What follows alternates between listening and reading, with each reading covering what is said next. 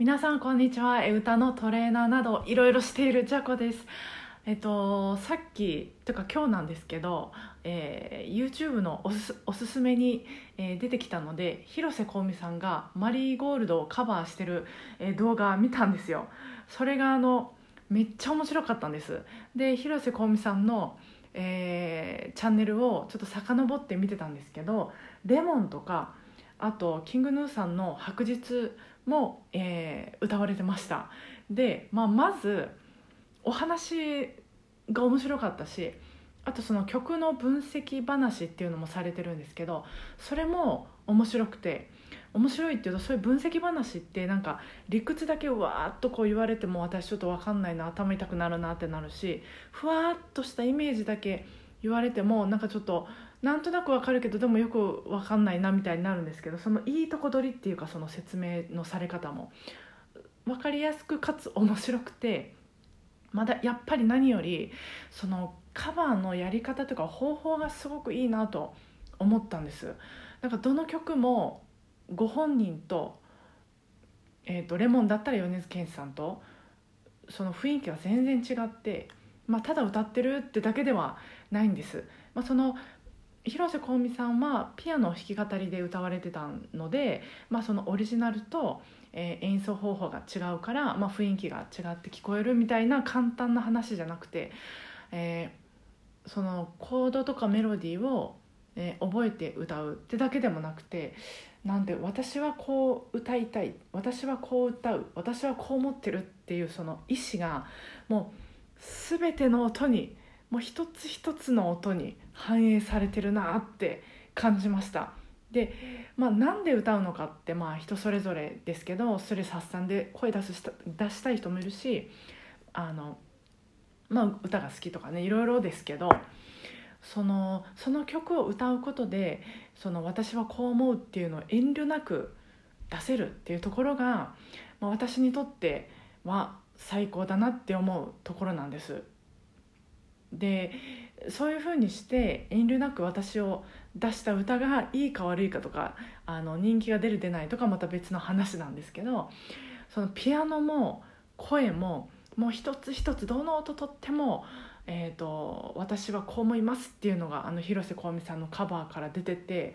その音楽に対するなんか姿勢みたいなものがかっこいいなって思いました。でまあ、そもそも声で自分を表現できるってことって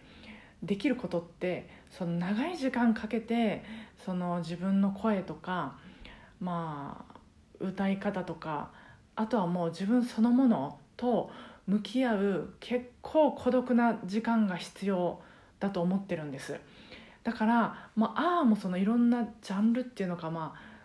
あさまざまなたくさんの曲でを全て私はこう思うなんかこう思う私を声で表現できてるとかされてるって、まあ、そういうこう孤独なその時間を過ごされてきたからなのかなって感じられてそういうなんかところもすごいなと思いました。で、えーまあ今日の私のおうちライフなんですけど、えー私ちょっと全然話変わるんですけどバターが大好きなんですよね。でもあんまりこう本当に思うように食べてたらめっちゃ食べるんです私。バター本当に大好きで。なのであの、まあ、朝ごはんでパンにバター塗るちょっと塗るくらいに普段はしてたんですけどまあおうちライフが始まってからはもうめっちゃたっぷり塗ってます。もうあの夫もびっくりするぐらいめっちゃ塗ってるんです。もうこんな時なのでもう好きなものを心から美味しくいただこうともうめっちゃ自分を甘やかしてます。であのツイートでもよくしてるんですけど今日もあのベランダで、まあ、日向ぼっこそして、えーカフェテラス席ごっこっていうのをしてました。我が家のベランダの小さい 椅子に座って。で今日はもうあの太陽はねすごい出てたんですけどめちゃめちゃ寒くて。なんですけど、まあ、冬用のコート出してきてあのなんていうんですかね。正式な名前が分かんない。あのフード？もうかぶって思いっきり。もこもこ靴下も履いてもうフル装備してあの、うん、出てあのしてました。日向ぼっことかしてました。でも風もあの太陽の光に当たるのもそうですけども気持ちよくて、まあ、寒いな戻ろうかなともちょっと思ったんですけどでもその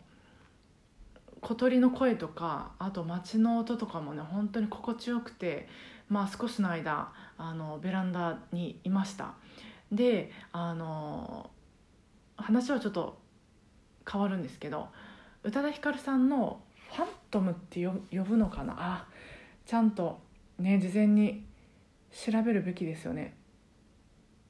カタカナで何て読むんだろうこれ。ちょっとちょっといいですか？すいません。ちょっといいですか？すいません。ファントムでいいのかな？ファントームかな？ちょっとアクセントとかも分かんないんですけどっていうアルバムが大好きでまあ好きっていうよりもなんかもう敬意を払ってるっていうかなんかもう尊敬してるアルバムででその中の、えー、と1曲目かなに「道」っていう曲があるんですけどあの生きてるんじゃなく生かされてるっていう歌詞が出てくるんです。まあ、でもその生かされてるっていうの言葉って、まあ、よく聞くっちゃ聞くじゃないですか。だからああそうなんやろうなくらいだったんですけどね初めて聞いた時とかは。でもその、まあ、毎朝 たっぷり頂いてるバターもそうだしまあベランダでとかお散歩で感じるその太陽の光とか風とか鳥の声などに本当生かされてるなと今私あの気づいたんですよねベランダで。で、まあ、毎日あの普通に日常を過ごせてた時は、